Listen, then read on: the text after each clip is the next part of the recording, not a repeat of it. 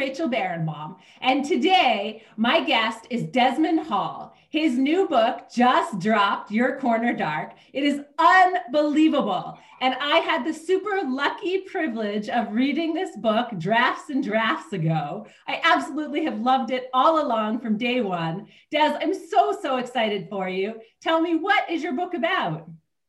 So, um, the well, first, the title "Your Corner Dark" is a Jamaican phrase which means being stuck between a, a hard place. And my protagonist, Frankie, is a Jamaican teenager who lands this full ride scholarship to study at the University of Arizona in America. And it's the golden ticket until his dad gets hit with a stray bullet, and Frankie has to get money for quick medical expenses. And the only way he can do it is by joining his uncle's posse, which is a gang, Jamaican word for gang, posse. So I love that already we're talking about Jamaican word, right? You're translating the patois for us. Mm-hmm. Language is a really big part of the book. And I would love to hear how you thought about that, what you decided to translate, you know, and why, and how did that go with your editor? Yeah. So, I mean, the, the process was iterative. Um, you know, even with working with the writing groups at, you know, Grub Street and others, finding the right balance of patois you know, patois in Jamaica, you know. Um, and, you know, it's a little bit getting people to understand the writing because I started at first really heavy, like how I, you know, like how, you know, people speak and how country people speak sometimes in Jamaica can have a very heavy patois. So I had to make a tough choice because sometimes people didn't get what was going on.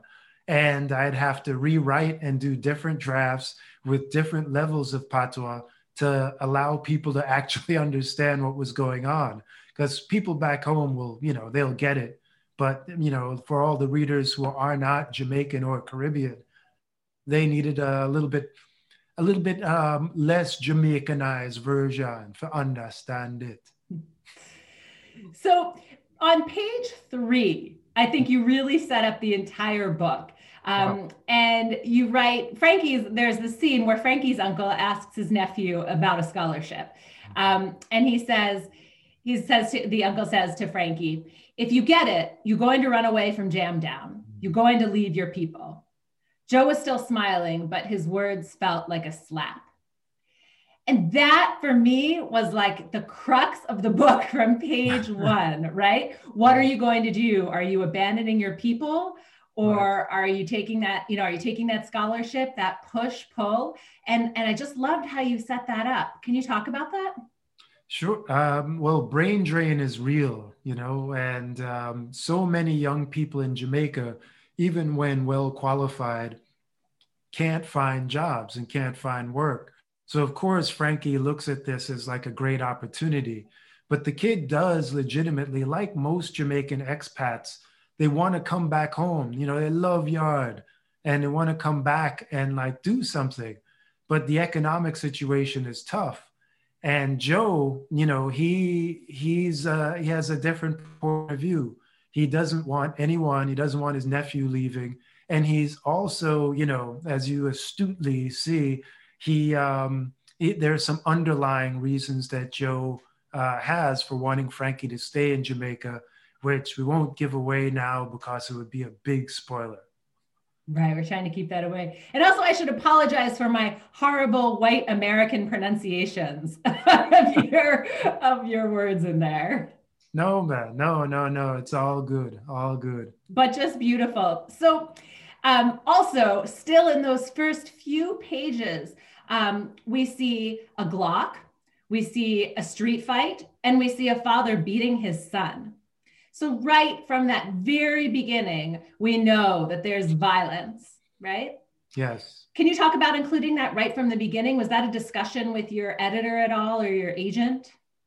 Yeah, so that uh, that um, you know I got to uh, with the Grub Street crew, you know, and setting up everything in that first act, and I think um, that's a sort of a, a Robert McKee because I'm a true disciple of Robert McKee's story and um, he believes in always setting up your characters to face greater and greater adversity to reveal true character because, you know, we all know talk is cheap. And the idea is that you only reveal yourself by, you know, uh, showing yourself through your actions under a great deal of pressure. And my agent, the beloved Faye Bender, and the amazing Caitlyn Dlouhy, my editor, they fully understood that and only helped me to sharpen those uh, those key uh, plot points early on. I just loved it. Um, and another thing that I really love about this book is, you know, you don't shy away from the violence. And there are many, um, many YA books that do. I should say this is a YA novel, and there are many that shy away from it. And I've spoken to parents um, and made enemies of parents, right, who don't think that their kids should be reading this kind of violence. Um, can you talk about why you think it's important to include it and to have teens reading about it? Well, I think you know the. I think some great writers said uh, the act, the very act of writing, is a political act, and I think the violence being shown all serves the story. You know, it's only when violence is gratuitous that there should be a problem with it, at least in my point of view.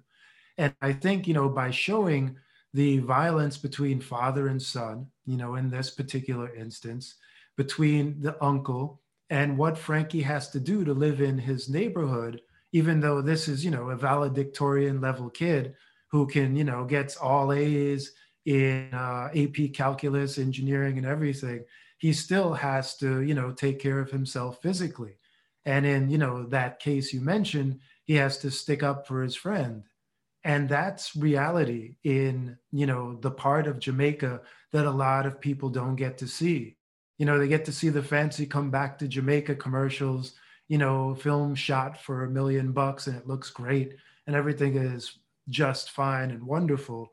But there's another side where it's not where people um, you know people often call themselves sufferers and you know because of the economic system and you know the way the economy has gone on a debt spiral for so long it's it's put them in a bind and so I think, you know, that violence uh, just depicts the reality. So do you think some people are going to be afraid to talk about your book? I I don't know. You know, that's above my pay grade. You know, I just uh, I just put put what I think is the truth down there on the page, uh, and then you know let the chips fall where they may. So there were so many parts of this book that I loved. I feel like I keep prefacing each question with another thing that I loved. but, I love that. okay. So something that really drew me to this book was the fact that this is really a coming of age story for mm-hmm. boys, for Frankie in particular, mm-hmm. and about friendship and his relation to family. And I've read and seen so many about um, YA coming of age for girls. It was such a relief to see this for boys. I look for these kinds of books for my boys. Oh, were great. you conscious of that at all when you were writing this book? Yeah, you know, it, it's interesting. I, I've heard it many times that, you know, young adult is, you know, female based. But I think, um, you know, I love the idea that, or I should say the fact that, you know, Frankie, um, has to deal with a lot of how to define himself as a young man. You know, a lot of questions with masculinity are answered. You know, his father, you know, speaks out against him, telling him that he shouldn't cry at his mother's funeral, you know, and Frankie has to deal with that. His uncle pressures him to be tough in a hyper masculine, almost overly macho way, which, you know, this is not who that kid is. So I think it, it helps a lot of young boys understand that they have to define themselves for themselves.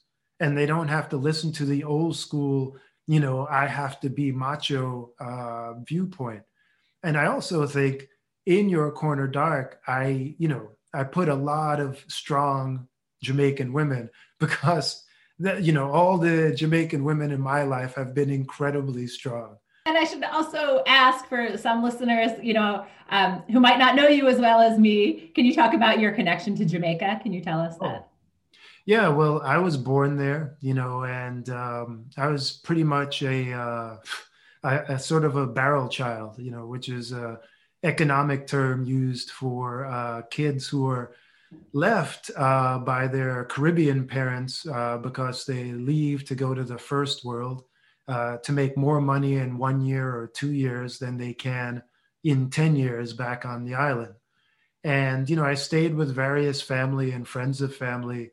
Um, and I went back and forth. I spent some time in America and some time back in Jamaica, all before I was 11 and you know it was a it was a dizzying experience so sticking to the subject of uh, you know this being a violent book this being a book that is ya for boys right becoming young men.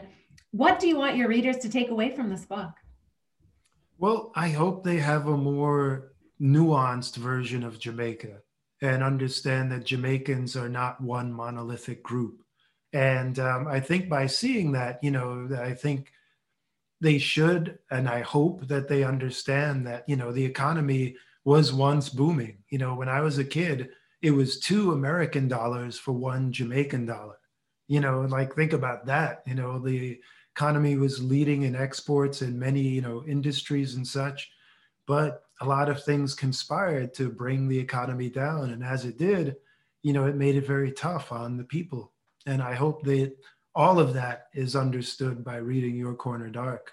I know that you do a lot of work with, um, let's say, at risk youth, and you work with youth centers, um, and that you, uh, part of your launch, and a super impressive part has been you raising money um, to buy copies to give and donate to high schools around Boston, the Boston public school system. Uh, seems uh, it, it's amazing. I wish more authors would do that. Can you talk about your work there and how you're hoping to reach those kids possibly with this book? Yeah, I've uh, started to work with 826 Boston, and um, they work with a lot of kids around the Boston area um, and help them with their writing and uh, other ways to, for them to sort of forward themselves. And I find that to be an absolute honor. First, the organization is is wonderful and I believe it was founded by Dave Eggers, the, the noted writer. And um, I, I really, really love working with them, and I feel that I have to give back because when I um, when I think about where I've come from, you know, the the mountaintops in Jamaica and um, the journey that I've had, I am incredibly lucky to have um, arrived where I where I am and to continue on. So I need to pay it forward. Another organization that is near and dear to both of our hearts is Grub Street. Oh, yeah. Shout out to Michelle Hoover. I know we're both grubbies. So, uh, what do you have to say about Grub Street? Oh, I mean, I, I can't say enough about Grub Street. Grub Street has made me a writer. Without Grub Street, I would not have been. And Grub Street also has this incredible community you know and i wasn't always a believer in that type of writing community but man did it open my eyes. Um, you know it gives you so much support and in the process as well as you know you get great ideas and thoughts and it's it's just amazing. I, I would say anybody who wants to write on any level should get themselves to grub street. How hard was it to find an agent and get this book published? Wow. So Grub Street has this Muse and the Marketplace, uh, the num- America's number one writing conference, and they sort of usher they Grub Street usher us into this uh, writing conference after we come out of the novel incubator program, and we get to meet the top editors and agents in the world, you know, and just an amazing process.